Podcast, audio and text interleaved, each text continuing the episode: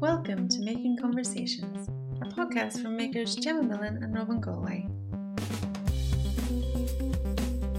Today we are making conversations with potter Adam Frew.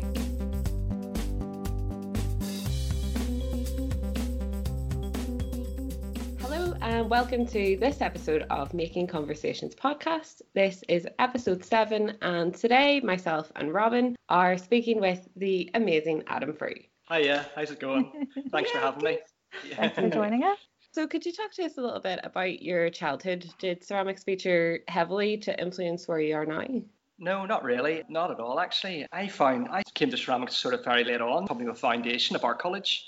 My mum, actually, she went through the art college and she did ceramics, but she never sort of pushed that on me. She always sort of pushed a sort of a more creative thing growing up. You know, there would always be the, the art drawer, so, you know, I could go in and I could get things. To be honest, actually, I don't know if I was that interested in art that much growing up. You know, I was good at it in school. You know, I would have been one of the better drawers in the class and stuff. It's just something I could do. Because it was a stronger subject of mine, you know, I just went on to do an A level in it and then a foundation and then ended up in, in art college. So, yeah. So, what was in your art drawer that you mentioned? Was it a bunch of materials that you could kind of take out at any point, or?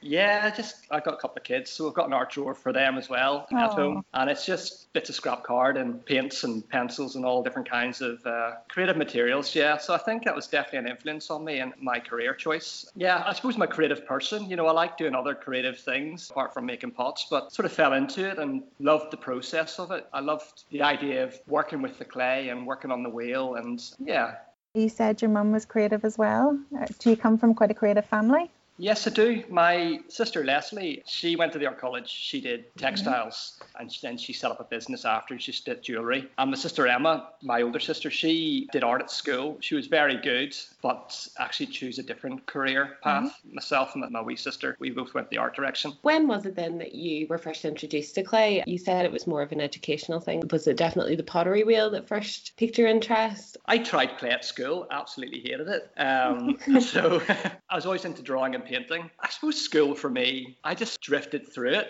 I had sort of no idea of what I wanted to do. One of the things I hated in school were careers talks. You know, Yeah. they'd look at your strengths and then they would try and like work out what your job would be. And I just found that really, you know, depressing. Whenever I went to Castlereagh College mm-hmm. after school, then I picked art subjects to do. I did a photography and I did a like a history of art critical studies and I did an A level art. And see from there on, just everything changed. I just knew what I wanted to do. I knew that I needed to be working in a creative environment. And it wasn't until the end of my foundation that I just was mucking about on the potter's wheel. It would be something to do, not seriously, just mucking about after doing a bit of painting or whatever, and then get on the potter's wheel and, and make a couple of pots. But I just loved the whole process of it. And then and then I sort of found I can make these vessels and they can be like a canvas, you know, for images and for whatever ideas was going on in my head at the time, put on these pots. So I thought I could marry the two together. And I wasn't really thinking about function back then. It was just about the love of throwing and just seeing this lump of clay emerging into this vessel and then able to then paint on it. It wasn't, it was just, that's what it was about. Then I decided that's what I want to do in art college is to go and do ceramics. Was your aesthetic quite similar from, say, you know, foundation through to what you do now, or is, has there been quite a lot of visual difference between the two? Yeah, it's always been about the vessel and it's always been about the surface and trying to link the two. But I took a year out of uni. At that stage, when I took a year out, I didn't really think of myself as being a potter. I thought myself as being an artist. And I took a year out and I wrote loads of letters to different potteries, people that I liked. And I got one letter back from this very traditional pottery, which I didn't really think a lot of at the time, made brown pots that I thought at the time functional, boring wood fired pots. So I went along because it's the only one who got back to me for my year out. So I spent the summer there. And then my tutor, Clive, got me set up with another placement in Finland for the rest of my time. So that would have been like nine, ten months in Finland, three months in this place called Winchcombe. And it was there that I learned to fall in love with function and the whole idea of, you know, making a pot and a handcrafted thing that could then be on the table and used. As I grew to love what was going on there, function became a big part of what I was doing. But then function and the decoration and the whole lot is just comes together. How did you you find being in Finland? Were you based in Helsinki or did you do quite a bit of traveling while you were there? I did, well, I was working, it really felt like a job. Um, I got paid a decent wage actually for the little work that I did there, little skills that I had at that time. I had weekends free, but it was actually an island off Finland, oh, nice. a Swedish speaking island. So it was really buzzing in the summer, but in the winter it was really dead. But I wasn't really bothered. I loved being there, I loved the seasons. I think it was one of the coldest times had been in a long time whenever I was there. It was like minus 30. Oh my gosh. So the sea was frozen and you could drive there's like ice roads you could drive your car across it it's really really a fascinating experience culturally eh, really really interesting you know I, I loved it in the summers great summers good memories of being in finland Did you try any of the local cuisine? A lot of salmiakki and Karelian pies, I think, were. have you been there Yeah, I did a, an Erasmus there for 11 months, but Oh. in the Russian border in. Imatra. And it was Right. fantastic. But yeah, the food was combinations of like licorice and salt. licorice i remember licorice being a big thing there they like to drink a lot as well they like yeah. I think it's more like Swedish inspired the food on this island because it was Finnish. It was it's a part of Finland, but it was Swedish speaking. But I think you know like meatballs and sort of IKEA food. I. Um, I wasn't a great cook back then. I'm really into Yeah. cooking now. I'm, I'm into cooking. I'm into the whole idea of using pots, and you know that's a big part of why I make pots as well. Is, is the food. But back then, you know, I, I don't think I could have rustled much up. So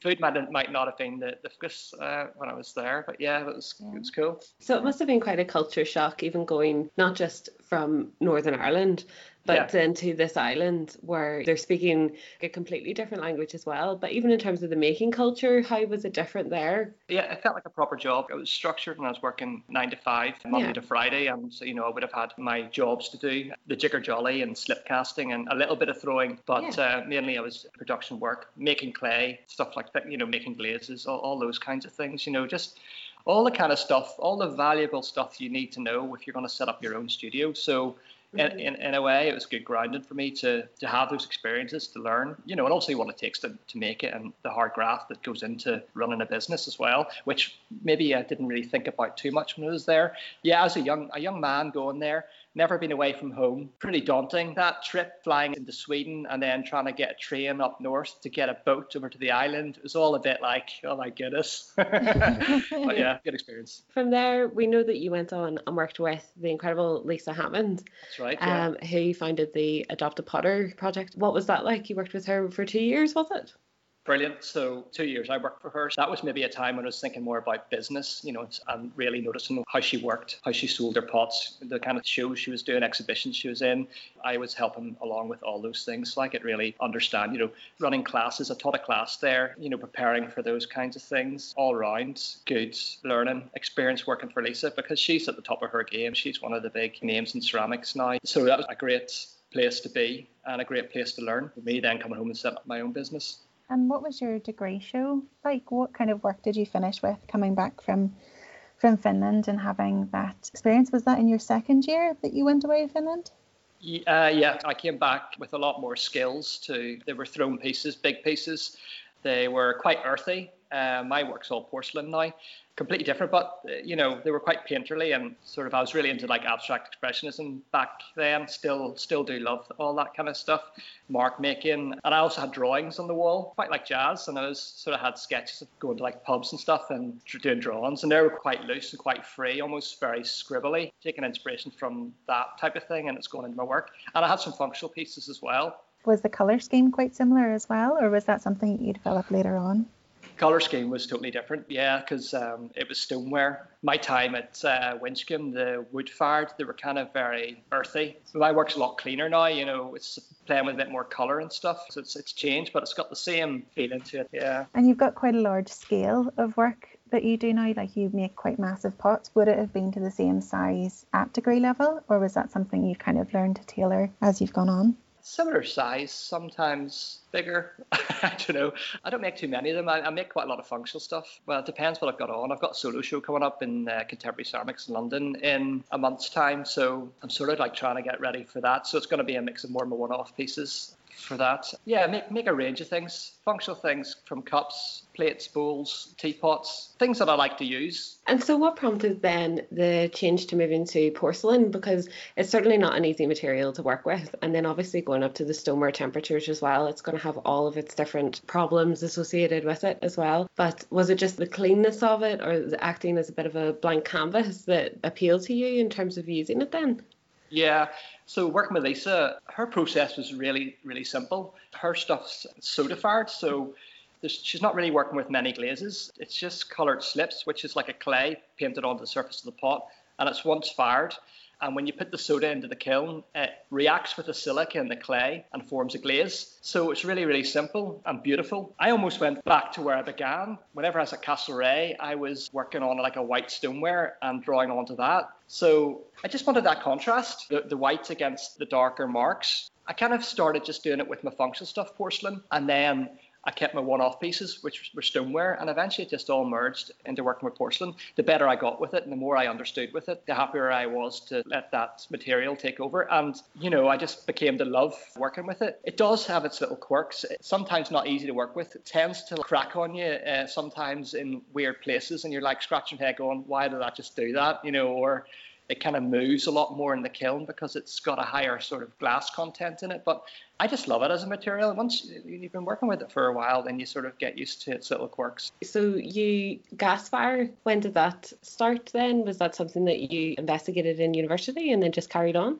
I've been gas firing for, yeah, I've always gas fired. I love firing with gas. I just love being able to be in control of the atmosphere in the kiln. You know, because I think you can get really nice results that way. Yeah, I've been firing gas kilns for 17, 16, 17 years, I'd say. I like them. Yeah, they're simple as well. Like I wouldn't be big into glazes. I wouldn't be big into making. I think if you're going to fire with electric, you really need to know your. You need to have a really good glaze. You know, I'm not saying my glaze is good. I've been I've been working with my glaze, my sort of celadon glaze. Well, it's it's celadon, but it's it's got a sort of blue tint to it. It's like a transparent. But I just feel that just works well with my patterns, which are going underneath it. Or sometimes I like to leave places where there's no glaze and it's just the bare porcelain that with my pattern. I have two electric kilns. I've got a little top loader and a front loader. And I remember doing gas firing in university and just thinking, oh my God, I'm never going to have the time to dedicate to staying with this kiln. You have to mark all and turn it up and everything. And it was a gorgeous experience. It was really wonderful. And I loved that, especially because there were huge kilns as well. And you were there with, you know, a group of people. It wasn't just all my work that was in it. It's that same magic that you get with any kiln anyway, where, you know, you're opening it up and you're seeing this. But it was very transformative whenever you're working with gas. Yeah. And I think with people learning now about doing ceramics, the, the go to thing is now to go towards electric because it seems a lot safer in terms of, you know, what you put in is maybe slightly more guaranteed of what you're going to get. And you don't necessarily have that firing control when you're using electric kiln compared to a gas, which I think is definitely it's a whole other art form really. Yeah. Trying to get it just right for your yeah. work. Yeah. Are you ever surprised by what comes out of the kiln? Like because of that level of control, do you pretty much know how it's going to come out? Like I know ceramics always has that element of surprise generally, but having worked with it for, you know, 17 years or so, is it quite predictable for you?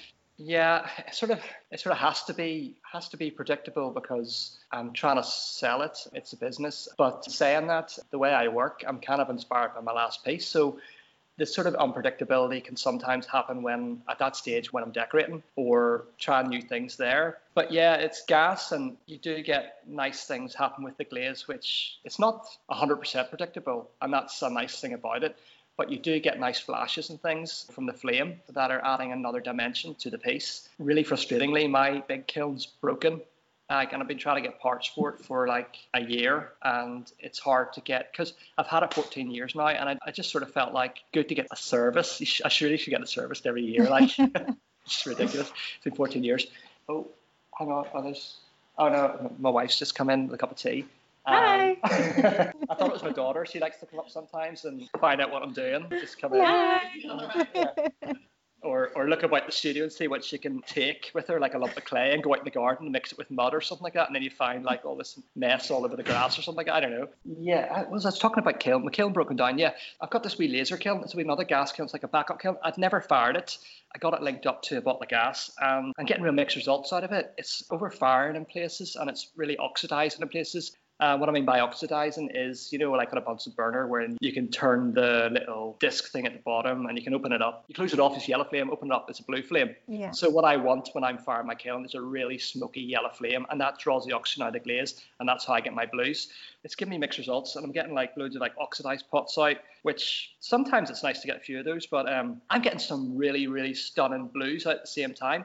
Colors that I never got from my other kiln. So Oh, wow. that's been really unpredictable. And actually, in a way, I'm sort of enjoying to see what I can get if I can really reduce the kiln, like get real black smoke coming out of it, really, really Mhm. bad for the environment stuff. no, joke. Then I can get some stunning, stunning blues coming out. Yeah, yeah. Is a kiln quite a personal thing? I was convinced, I did a photography A level and I was convinced that only my camera would give me the same results. My camera was stolen. I got a new camera. It was the exact same. Could not work with it. I don't know whether it was like a temperament thing or whatever. Is it the same with kilns? Like if you got the exact same kiln as the kiln you got 14 years ago, do you feel that it would work exactly the same way? Is that a really silly question? Uh, no, it's not. No, yeah, it's trying to work out what's going on in there, what the atmosphere is doing in there to Yeah. get the colors. So it probably just take a bit of playing about with to get the sort of results that you need. But every kiln does behave differently. This wee laser kiln, I don't think it's a great design because, like I said, things are overfiring in certain places and things are underfiring in certain places. So, but that's all about how you build it up as well, how you build the stack of the kiln. You know, you're thinking about how the flame's going to move around the kiln. So I've had to do a lot of playing about with it, raising the level of the floor and the bottom of the kiln to let, let a bit more draft pull through. You know, there's loads of different things you think about. I love all that stuff though. I love mm. that. I'm really good at packing stuff. You know, I think that's real. We've Like, seen those pictures on your Instagram that you share. You're Very very proud of them. They're brilliant. Yeah, we're going on holiday. I'm, pa- I'm going to pack the car. No, no, don't. don't I'm going to. I, I can pack this really, really well. I'm sure you were excellent at Tetris as a kid. I don't know. I don't know. Actually, I never really tried it very much. Could have been. Could have been. Oh, yeah, a world champion Tetris player. That's what we're World missing out on. I Yeah. know. So, have you ever had any really massive disasters? Is there any that come to mind whenever you think of, oh God, that was, I don't even want to think of that. That was a dark moment and you're making history. Thankfully, nothing massive. I've had the odd bad firing, but you just get on with it. Do you know what my worst fear is? And I always check my shit. Actually, I haven't been doing it lately. I must get back into doing that again. I always check my shelves before I put them in the kiln. You know the way you have like a ring, you hit like a cup, and if it's broken, you can hear it's dead. But if you flick it, you can hear a nice ring. I always tap my kiln shelves just to see if I can hear that ring and then put it in. Because say if one of them cracked at the bottom of the kiln, and everything Oh. just came tumbling down. Oh. Well, I tell you, I'll tell you a disaster I've had. My kiln broke. So as I was firing, the burner, one of the burners stopped working and it was glowing red hot. I thought the burner was going to melt. But I was like thinking to myself, I have to keep going with this firing because there's about eight grand's work in there. And I, Wow. I can't afford to lose that. So Yeah. thankfully, it wasn't a disaster, but it could have been. You know, I was just concerned that it would never reach temperature and lose the work. Oh gosh. Thankfully it didn't. Yeah. No. So your work has always had a fluidity to the forms. They always seem to capture your energy on the pottery wheel. Recently, your surface decoration has become more expressive and spontaneous in your mark making. Um, could you talk us through the design influences and processes that prompted you to move away from the surface illustrations that you used to do? Yeah, it's just a time in my life whenever I was trying to work out a direction I needed to go in. At that time, I was just playing about with ideas. It would have been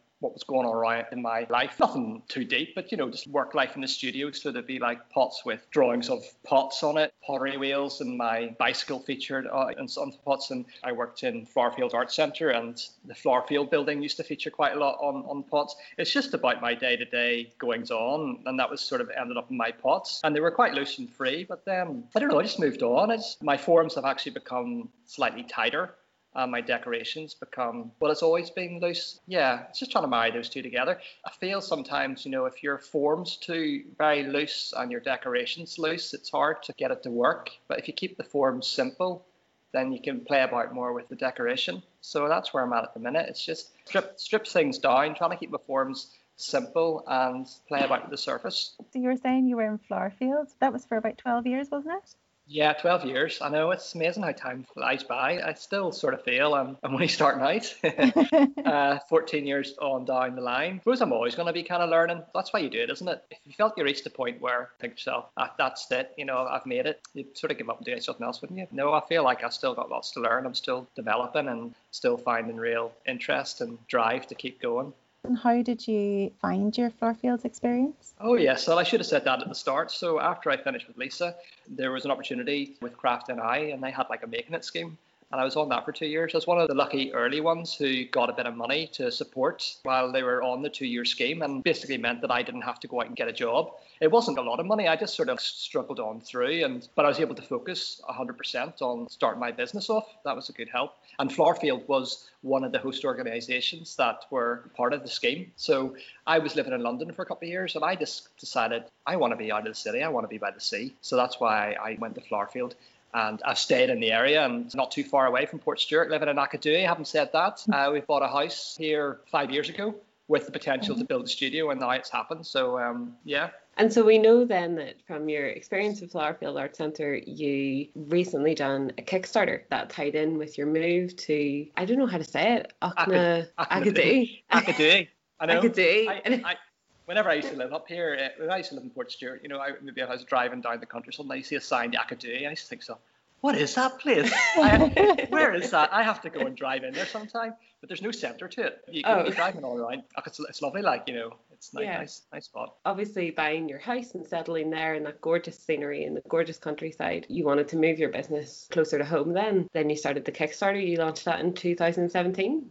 Yes, it was 2017. Yeah, probably was by then. Yeah, I mean, I've always dreamed of having my own studio at home. That's the dream. I never really realized that it would happen. Never really thought I'd have my own house. So all these things coming together, it's, it's been amazing. Yeah, so had, there was this big barn, biggish barn on, on, the land in our house, and that's why we bought it with the potential to, to build it into a studio. Just thought of going down the crowdfunding route. I was a bit nervous doing it because I sort of would feel a bit embarrassed if nobody supported me you know, and you'd have to, or if people did support you and you didn't make your target, you'd have to give all the money back to the people. We had the Kickstarter, it was open for four weeks, I think is the time. And I was amazed. We reached our target within a week. You know, um, we asked for 10 grand and then it went dead for the last, the next two weeks. And then I thought I'd try and push it again just to see if I get a bit more money because the studio was going to cost a lot more than that. I think the studio cost quite a bit more than what we got in the Kickstarter. But my goodness me, it was a, it was huge help to build in the studio. And how uh, did you find running that Kickstarter? I've heard it's quite labor intensive. You know, it's not just something you can set up and walk away from, that you have to keep engaging. And what were your giveaways? Yes, I had a series of rewards. I had like a little bud vase as a start off point. I can't remember how much, it's sort of like around 20 or 30 pounds. And then there was a mug and it was 40 pounds, you know, and then a bowl and the opportunity to have another reward would be to have a pottery lesson with two people. So there was there were many rewards, and people then bought into that. You could also put a bit of money into it if you didn't want a, a reward. I mean, it was it was great just seeing that money come in, but you have to make the flipping stuff. I find that very hard. You know, once you've got money in, I like to do a job and then get paid. But anyway, it, it doesn't matter. That that was great to have to receive that. I shouldn't be complaining about those kinds of things. Yeah, my wife Catherine, she's a glassmaker. She hasn't really been working with glass just because she's a mum now at the minutes and she's loving that and putting her time in that. But she would help me out and she would have set up that Kickstarter for me and she would have done a lot of the helping me out with all those kinds of things. Like you said, it's you know, a lot of work in setting it up and responding to people and you know all that kind of stuff and she's she's great that way. Such a solid commitment as well to have to fulfill those orders to getting them out on time and making sure everybody's happy with that and then happily taking their money and moving on to build you know your dream. But were there any other challenges that you didn't quite expect going into the Kickstarter that maybe came up? That was it more a timeline thing that was the most challenging aspect of it, of getting it built and then producing the work? How did you actually manage that? Did you make the work first? I just I made all the work when I was in Flowerfield, so just trying to think when the build started. Maybe the builds might have started as soon as I got the rewards out to people. You know, it didn't happen straight away, and it was um, at a time where I was trying to get Christmas stock out to people you know, because it would have been done over the Christmas holidays. And then into January is when I finished and got all the stuff out. People think February I started posting all out. So it's trying to manage, trying to keep shops and galleries happy at the same time as trying to make all the stuff. I had help. I had an apprentice at that time. He helped me. That was great. One of the things I didn't consider was some of the places I post to in the world. The postage was wild. Oh, yeah. sure. You know, It's going to be hard enough to ship ceramics anyway. I mean, it doesn't bounce. So, Yeah. you know, just never mind the, the weight of it. And oh my gosh, Yeah. Sure. Were you out of pocket for that? Or was that considered in the price? it wasn't too bad. Some of the smaller things would have made a bit on it, so it kind of like evened out Mm-hmm. postage wise that way. Yeah. And so your apprentice then was Jack McGonigal, was That's it, at the time? Jack, Yeah, yeah, yeah. Yeah. Uh-huh. What was that like then, having to train someone to your specifications then? What was that like sharing those skills? Yeah, I've known, I've known, I knew Jack since he was 17, since he was in Limavady, and he asked, could he come and work for me in the summers and stuff. Um, we just had a chat, you know, whenever he sort of progressing, and he actually ended up going to Cardiff University to do his degree, and we sort of had a chat because he would have come back in his holidays and at Christmas time and helped me out and stuff. So I would take him on, and we actually uh, got some funding for QEST Queen's scholarship. We had an interview, we went over for it, and we were successful. So Jack became my apprentice, and that helped pay his wages. I paid half his wage, and the, the other half was coming from that organisation. So it worked really well. Yeah, now he's in your space in Flowerfield with Fiona Shannon and Yeah, working right. away. Yeah, That's he's doing. Yeah, he's making some really lovely pots. I have some of his work. He's a great potter. From whenever you started your Kickstarter, did you have a visual plan, like in drawings, for how the space would look and how it would function, or was that something that kind of developed as the building progressed? See, at the same time as doing the Kickstarter, we were working on our house as well. I found that one of the most stressful times of my life. Um, I kind of just wung it. You know, as the building was going on, I'd be walking in and going, I want electric points there, there, and there. And just always happened so quick and I had I felt like I needed to make decisions in the studio and in the house about things and I just ended up being it's a brilliant job it's a great space it's got lovely light coming into it big massive window at the front uh, which was the barn roller barn doors we just put a big window in there and nice skylights lovely light coming in the studio.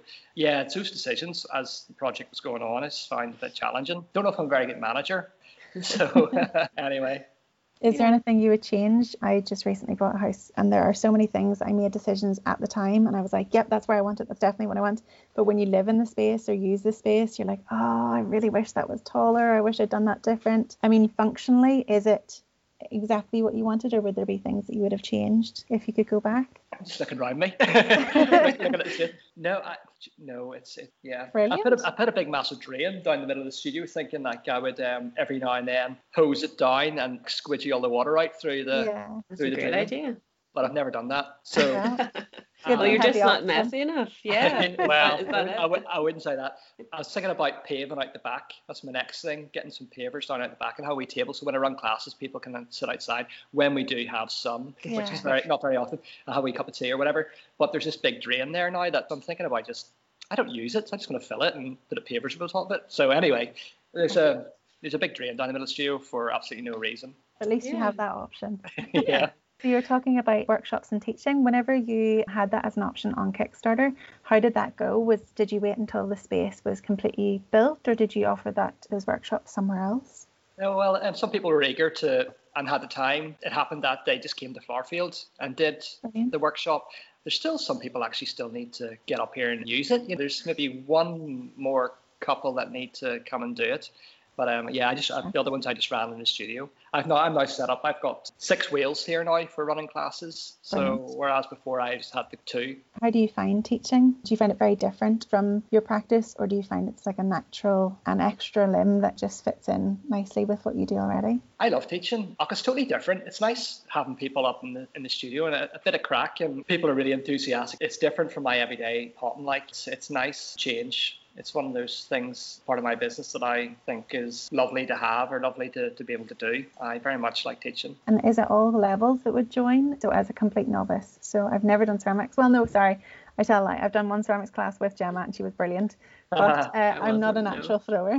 Is it for all skill levels or would it be, you know, people who maybe do the degree and then want to come and polish up their throwing? Or is it quite open? Yeah, so I've got quite a lot of people who come back who've done it before, but I'm open to people who've not done it before, uh, I want to give it a go. And they sometimes they sometimes it's a bit of a mix in the class. I'm okay with that. I have done other things like I work with this since I've had the studio. It's given me more opportunities to do teaching and I had a blind group in, which oh. was interesting. Actually, I did teach them in Flowerfield. That's how they got my contact. They were in touch with Flowerfield and asked, "Is there a tutor that does ceramics?" So I was able to do it. So they were in touch with me. They came out to my studio. It was all okay for them to be in there. You know, they did a wee check just to see if it was like health and safety. You know, all right. I really loved doing that. I just loved watching them make. You know, like they were hand building, but just the kind of things they were able to produce just by feel and touch. There's one lady. She must have been. She's. I think she's nearly 90. She had lost her sight she said she used to paint and she'd lost her sight over the last 15 years. I just sort of thought that must be so hard to have yeah. seen all your life and then not be able to see it. I gave her a go in the wheel. My goodness, her wee face lit up just at the oh. feel of it. And, and, then she was able to actually do it. I got such a buzz from that. I just loved yeah. that. I sort of wish I had said to her, you know, come on round any time, have a wee go if you want. Yeah. I'd love to find out what she's up to. She's a lovely wee lady. Yeah. You know, it's just opportunities like that that I really love. It's nice experiences. So with your Kickstarter, do you think you would do it again? That'd be a bit cheeky, wouldn't it? Is it? I don't know. I, no, love to do it again for something else. See the Kickstarter, I almost felt like it was begging when I first did that. So like not wanting to do it. It's probably Catherine, my wife, sort of pushing me down that route. But it's not really begging because they get their piece. They're buying a piece. It's like an online shop, isn't it? They're yeah. buying their piece of work. Yeah, I sort of like think, oh, there's that Adam Frew one going again, like going for another Kickstarter. see, like I probably, I don't see why not. Could do it again for something. Yeah. And so, any other people that are maybe thinking of doing their own Kickstarter, do you have any advice that you'd like to give them? From doing it, I think it's a brilliant thing to do because you get what you need out of it. I got a studio out of it, but also you you're building up so many contacts. It's a really good business move. There's so many people around the world that put into my Kickstarter who are now you know my contacts now. People who will continue to. It's a new audience. Um, and whenever I did my Kickstarter, actually was which I think helped me. I was project of the day on Kickstarter. Wow. And that, that just then opened up, but yeah, a, like I said, a whole new audience. So I've got those people who follow me now, and that's why I think it's a good thing to do. And so you've got quite a large following of 18,000 on Instagram. How do you find managing that? We were talking to Stuart Kearns and he said it's almost like a visual diary where he can upload different elements of his practice and life. How do you find you use social media? Probably don't use it to its full potential. I haven't posted it in quite a few days now. I go through phases and I don't tend to write a lot of stuff. I just sort of put up like work I'm working on. It's like a little visual diary, exactly like Stuart says. I think it's important to keep people in the loop of what's going on, keeps people interested, you know. And then you have events coming up, then you can like promote them and that. I don't know how the heck I got that many followers. I must have joined it at a stage when they were sort of giving out followers, you know, uh, free. You're so modest. I, I think it's quite hard to get followers now. I think they've yeah. done something that, and they make you, they want to like make you want to pay for for stuff, don't they? Now, you know, you have to advertise to get yeah. probably get followers now and all that kind of stuff. So yeah, but it is see social media. It's it's been brilliant for my business. It's been brilliant. Do you think that it validates all that hard work that you've done before just to get that engagement and to get that audience? Do you feel like you've made it online? Do you feel like you're an uh, influencer? You can strut about and say, I have eighteen thousand followers. I'm Adam Frew. um, no, not at all. No. Ach, sometimes I think to myself, if you look at other potters or whatever, and maybe they haven't got like that many followers, and I sort of think, why have I got that? Why have I got that, and then they don't have that? I don't know. Um, I mean, I'm, I mean, obviously, I'm very, very happy to, that uh, there's a lot of people out there that like what I do. I mean, that's brilliant because um, that's really important for me to, for my life, you know, for my family, and just making it as a, as a business. There's nothing that I would want more than to be successful. I don't really know. I don't really think about it too much, actually. It's probably uh-huh. the best way to be. Then it hasn't yeah. all went to your head. That's yeah.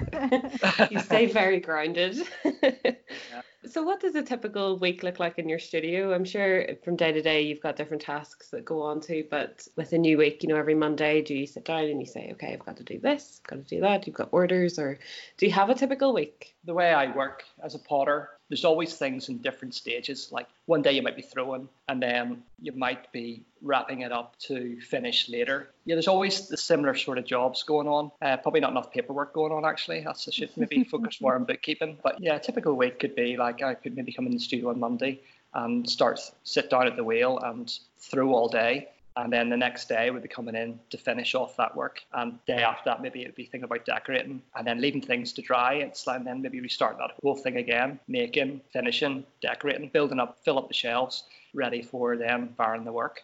So you seem like you've got to a place that many can only really dream of getting to. What's next and where do you go from here?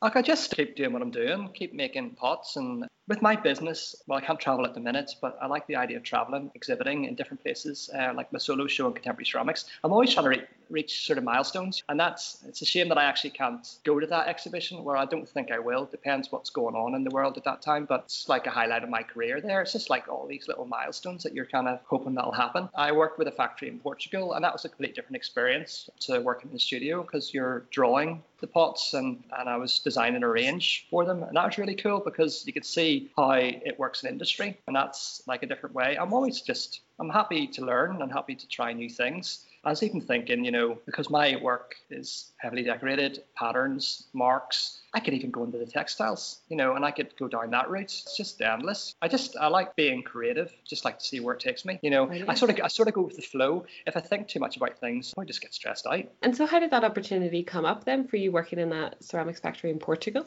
It was through um, a show I did in London, a, a, design fair. I think it was called Tent. I went over with the Crafts Council of Ireland. They took a big stand, and I was actually demoing at it. And then I had quite a big selection of my work. And um, I actually met the, the, head of Heal's department store as well. Then, who turned up in this like lime green shirt, uh, mm-hmm. hanging out and I kind of thought to myself, who's this? Who's this character here? You know, but it ends up he was uh, quite quite an interesting contact. So um, you know, I got my work in there into their shop. But so that was a great place for me to pick up. I've gone off on one, haven't I? Like, you know, I should stick to what you've asked me. Um, um, but uh, the, the factory uh, just came about then. I met the guy. He said he looked at my work and he was in his broken English said it's easy for you. You know, you can you can design a range. Basically, I think he wanted me just to design everything I'd made for him. So I sort of sat down. I thought about um, pots I'd like to see in production. You know, I had to think about uh, the design of a pot as well because also it'd be coming in out of mold, so certain shapes wouldn't work that well. But uh, they invited me over to Portugal, and I made the pieces out there for the, the mold makers then to make the molds from. But yeah, it was really it was really a really interesting experience. I really enjoyed being there. How do you feel about your work being made in a factory setting, having been designed by you but not made by you? Yeah, I think I just accept it's just totally separate. It's different. It's cool. It's just another. I don't know what I never. Really, I didn't really thought about it. It's just a different way to produce. Could you tell us a wee bit more about the exhibition that's coming up? I had a few solo shows, not that many in my my career, so it's I feel it's a big thing. I need a lot of work for it, and like I said before, my kiln, my big kiln's not working, but actually parts just arrived um, the other day. Not everything everything, but bits and pieces that I can fit on to start to get it going again. So, because I really need to get some big, bigger pieces out. Mm. I'm just um, playing about with new ideas and trying to like just enjoy and try and it's just a, nice to be able to have the freedom just to play about with slightly new forms and new patterns, new new marks, and, and just focus purely on that. That's what I'm doing at the minute. You know, just focusing purely on the, on that show. And when is it? It's September, 23rd of September. So uh, yeah, and I think they want the work, you know, on the 9th which isn't long. It's only like like a month away, so I'm ready to yeah. get, get going with trying to get things made for it. But yeah, no, I'm looking. I'm, I'm excited about it. If I can't be there, it's still good sort of promotion and that type of thing. So another project that you were a part of uh, was the plate date, working with local chefs and local restaurants. Could you talk a little bit about that? Yeah, that was really good fun as I say, that's, that's an idea for my wife again. You know, she's like, she kind of had, had, this idea that you know we could do this thing and for Instagram or social media. You know, we could, me and her would go out for a date, but we bring my plates with me and go and ask the chef, "Do you mind serving our dinner on these plates just to get photographs of and it's like homework because you're you know trying to see how food how it functions when it's you know it's uh, reached its potential of having the food on the plate, but it's not really. But it's like want to have nice, nice dinner and uh, an excuse. So I uh, we tried a couple of places up the north coast and um, just handed asked the chef and didn't know how they would take it, but they're all like really cool about it. Like, oh yeah, definitely Brilliant. that's cool. So I did it in a few places, and then um, I met a guy uh, who's a chef, Paul. He's a, a, friend of mine now. He owns a couple of restaurants um, just outside Belfast and uh, I met him at a show, and he started talking pots to me, and then I found out he's a chef. And I was like, I know I'll talk about pots. Let's talk about your restaurants because I'm more interested about that. But he had actually studied ceramics, so it was right. always his. He always, uh, I think, you know, for his business, you, you know, the idea of using handmade pots would be amazing for him. He came and did one of my my courses, and we got chatting again, and then he saw the plate date, thought it was a brilliant idea, and we decided to do a plate date down in one of his restaurants. It's like 30 people, ticketed events, five course meal, wine with each course. And do you know, it felt like a bit more like a wedding or something like that because it kind of felt like I had to go around at all the tables and sort of say to people, "Hi, I'm Adam Frew. Um, hope you enjoy your meal and the, and the potter or whatever." You know, it was really really cool. Uh, it's really really fun thing to do. Yeah, it's just stuff like that. Part of my business that I really love. And with Paul, I stock his restaurants with plates. Uh, some plates, you know, he started making his own uh, for his restaurants. Which is, he's making some really, really lovely stuff. It's a place called Billy Andy's and uh, Sleepy Hollow. Don't know if you've ever heard of it. Yeah, um, yeah. I've been yeah. to Sleepy Hollow in Newtownabbey. They are so good. Yeah. Sometimes I turn up just with a plate in my hand to go down and just to see what I said, Paul, what would look good in that? You know, um, could you serve something like that? Never asked for money off me, you know. Um, so what I do now is I just give them the plate at the end of the food, say there you are, you can have that for your restaurant. Fantastic. That's lovely. Yeah, so that's how it came about, and um, maybe do another one of those because it was it was good. Business wise, you know, I didn't sell too many plates that night. It's, it was a lot of work, but it was good fun. It's an incredible way to almost have an exhibition. You know, that's such an interactive way to use your work. It just exactly. sounds amazing. It's, it's um because you know you're making functional items. They're going into an exhibition, and they're mm-hmm. sort of mm-hmm. only they're not even they're only halfway there. So they're like they've meets their potential while in the restaurant when the food actually goes on them, and that's how they're meant to be used, not stuck up on a shelf. You know, they're meant to be being used every day. And I'm a big fan of Catherine's. I love her work; it's just gorgeous.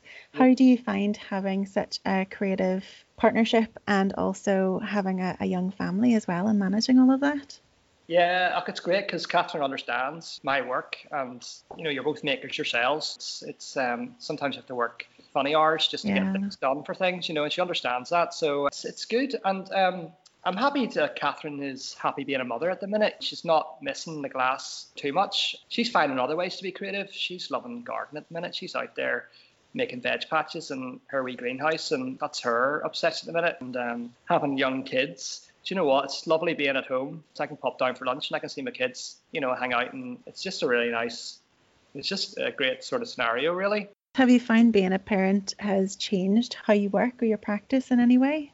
Yeah, I don't. I try not to work weekends and stuff. Trying to manage, need to manage my time better. You can't get distracted. Like you're, you're in the middle of making pots and then you're on the computer, drifted off somewhere. You're meant to be doing emails or something like that. You know, I just try to be a bit more more strict with my time. Just trying to remember what's important in life. You know, it's not all about yeah. work.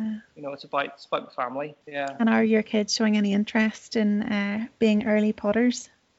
Um, I haven't got I haven't got them on the wheel yet because I know if I get them on the wheel, that's what's never get them off. That's what my wee girl's called Frances. That's what she's going to be doing. She can come up my studio going, "Daddy, I want to go in the wheel." but she comes up and she makes things with clay. She rolls them out, and she she was making me butterflies, and Aww. she was and she's painting them. So she's quite. I don't. All kids are creative, you know, yeah. but she, she's she's creative. And, Your little apprentice there that you're going to train up, is it to yeah. to work in the pottery? yeah. yeah. Where would you say the majority of your income comes from? Would it be from workshops, commissions, wholesale?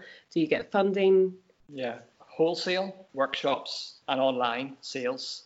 And lockdown has been really interesting because it's all been online and it's mm-hmm. been really quite good. So it's trying to think how you, how you balance that doing a wholesale and it's just whenever I started I did everything you know if anyone asked because you didn't know. It's all about learning what to say yes to and what to say no to. But at the start, it's all about saying yes to everything, and you can go down so many avenues which are a waste of time. But um, so I'd say this lockdown has been interesting that my work has been so popular online and gone around the world. So my it just opens up that market. It's a huge market. Previous to that, you know, it's it's been online and it's been wholesale orders and it's been the workshops definitely since I started doing I don't do many. I don't do lots of workshops. You know, I only do like you know four a year. So mm-hmm. it's just helps the cash flow.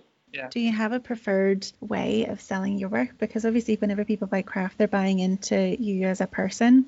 Do you like having that, you know, face to face with connection with your customers, or are you happy to have a gallery sell your work? Yeah. Do you like to know where your exhibition pieces go, or is that just it's more of a business? I like sometimes people email me and they email me like a picture of like a really old pot they have in their house, and I kind of look at it and go, my goodness, you know, that's that's awful.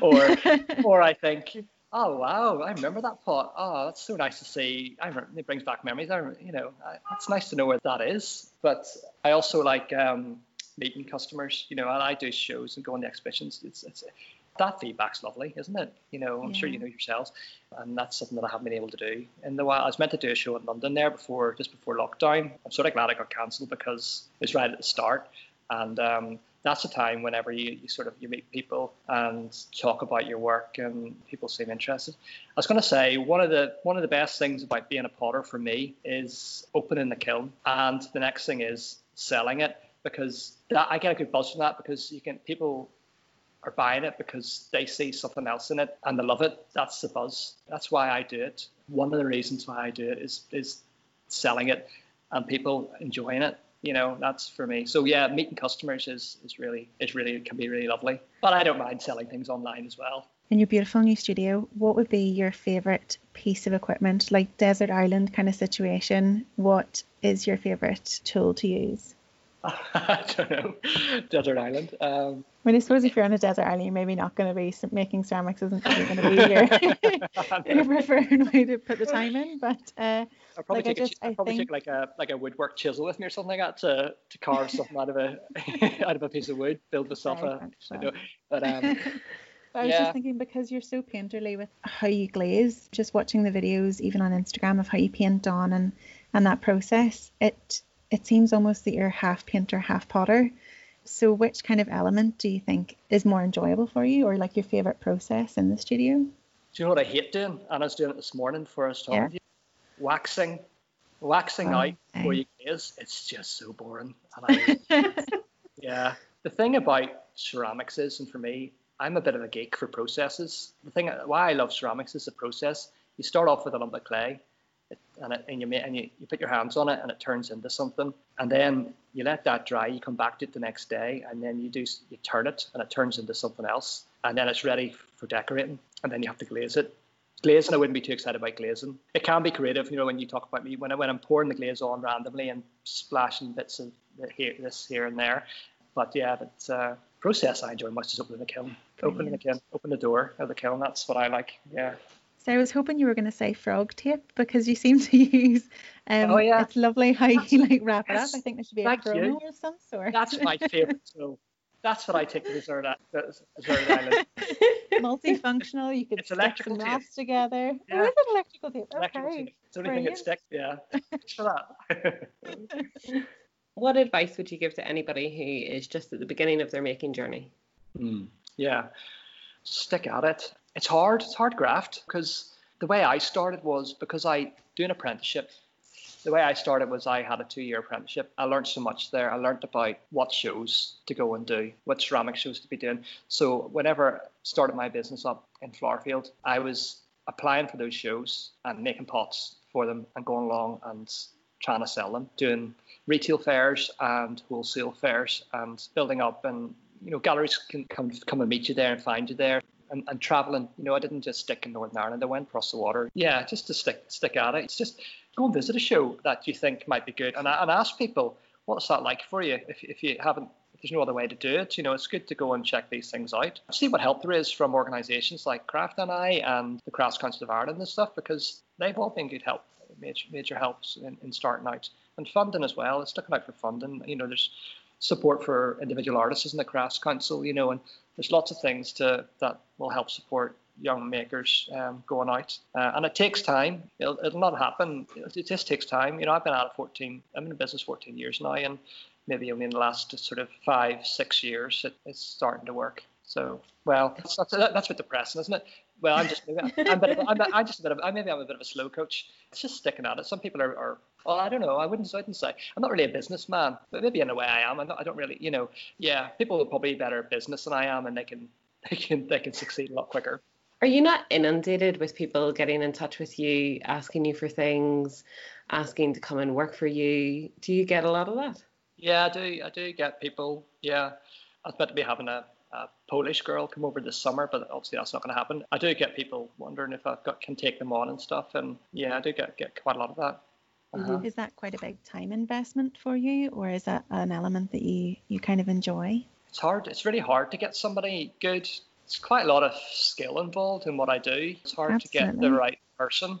I find it quite ch- challenging. Yeah, I did have a. I've got. I had someone working for me just before lockdown, a girl, and I've known her for a while, so she can do quite a few different things for me. It's nice having somebody else about as well. In the future, I think I'd like to try and think about that again, as getting getting somebody on. Yeah, taking somebody on, and but at the minute, I'm happy enough just managing things myself. Yeah.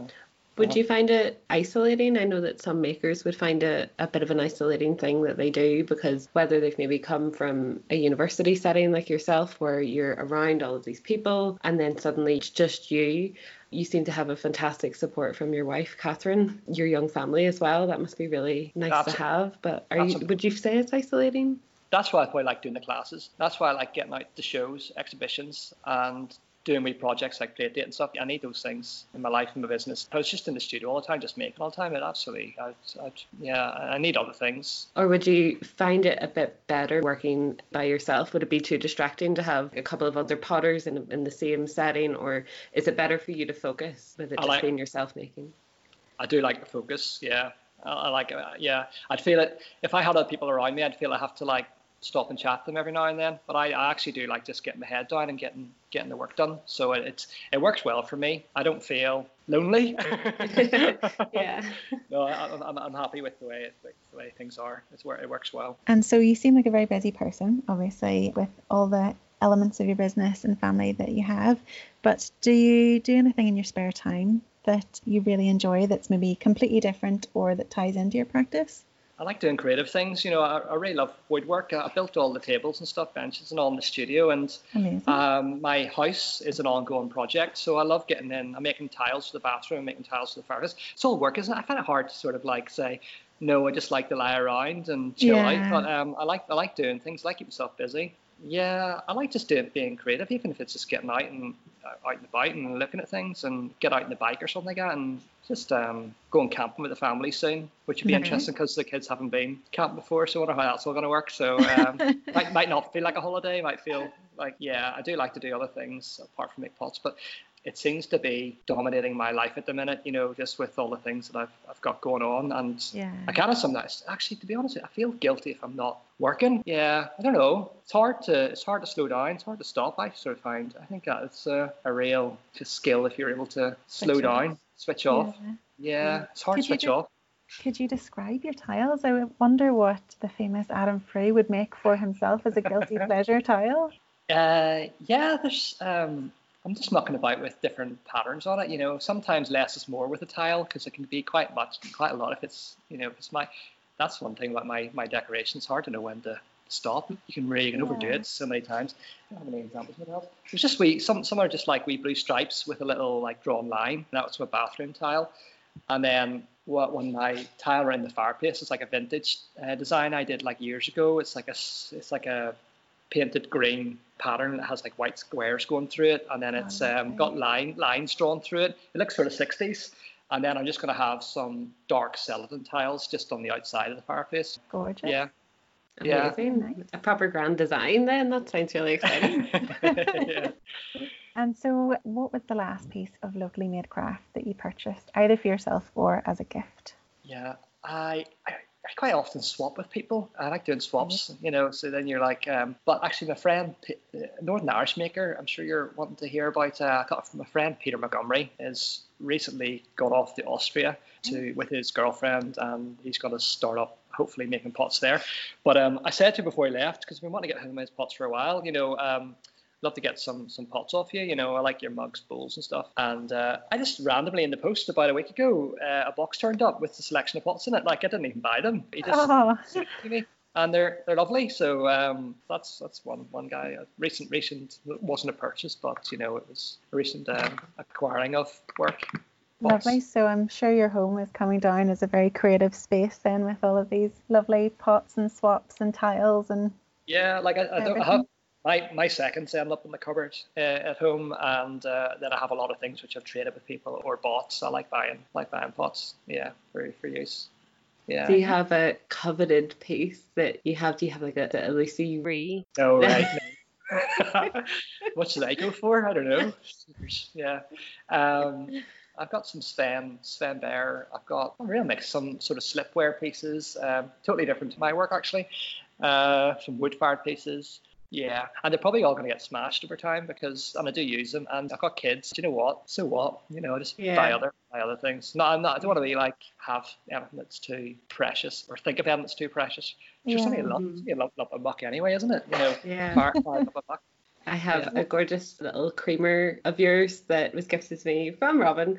Oh, thank you, Robin. Yeah. Yeah. And my son uses it whenever we're baking to crack the eggs in because he is obsessed with cracking eggs. Like he Oh, is mad for it. So he gets the little egg basket and he's like, crack eggs. Um, so he knows to get the Adam Frew little creamer out of the cupboard. And it's got a wee Oh. chip on it because he was very enthusiastic one time of dumping the eggs into the bowl. And I was like, oh, I have to throw out the whole mix now because there's a chip. still uses it. That's his um, egg pouring cup. So Oh, he's a very big good. fan. Yeah. Oh, well, I'm glad to hear you're using it. Oh, definitely. Yeah. Yeah. I'm not a fan of people, you know, buying stuff and not using it. If it has a function, it's getting used. Yeah, brilliant. yeah. Whenever you are looking to collect ceramics, what is it that you really like from the ceramics that you buy? Is it the story? Is it the person? Is it how it feels in your hand? You know, is it the glazes? What is your favorite element? It just has to look good, has to feel good, has to be a good design in my eyes. And yeah, my, my taste has changed over the years. Went from like when I first started ceramics to loving nearly everything about ceramics to yeah, like yeah, a bit of a pottery snob. That's totally fine. Yeah. You're my go-to for uh, most of my presents. I have a lot of ceramic friends, so it always goes down well whenever I bring an Adam Frew over. ah, brilliant. If you were handed a million pounds or like a, a blank check, what would you do? this could be inspiration for your next Kickstarter. I'd have a I'd have a I'd have a maybe a pottery studio in the Mediterranean or something like Ooh. Ooh, that. wise. I don't know, off, just off the cuff. Yeah, yeah, something like that. Yeah. Nice. That sounds nice. That sounds like you've thought of that before, actually. Yeah, I was That's- to go. that's more my climate. I think that's more my climate, you know, than than all this wet and cold, Oh gosh, yeah. The weather's been horrific lately, but hasn't it? Yeah. so if people want to get in touch with you or find out more information about you, where can they go? How can they get in touch? Just um, through my website, www.adamfrew.com, and there's there's a, a link there to an email. So get in touch through my email. Um, yeah. Not sure if I want to have my mobile number right. No. So- That's totally fine. Don't worry. Funny message. Um, yeah, so yeah, it's just through that. Also, you know, also my social media. Go and check me out on on my Instagram and Facebook, and that's another way to get in touch. People, a lot of people get in touch that way too. It's very difficult. You have all these different things, isn't it? You can get messages through. It's hard to sort of keep on top of all, it, all of it. Probably emails probably best. Thank you so much for talking to us today. Oh, It's oh, been thank you. Yeah. really wonderful. come true for us. No, thanks very much. I very much enjoyed talking to you. So thank you. That was that was lovely. Thank you so much, Adam, for a great conversation. It was a pleasure to speak with you about your making journey. Thank you also to the Arts Council of Northern Ireland, who have funded our second series as part of their Artist Emergency Programme. Coming next, we speak with master woodmaker David Coosley, whose episode we can't wait to share on Thursday, the 24th of September 2020.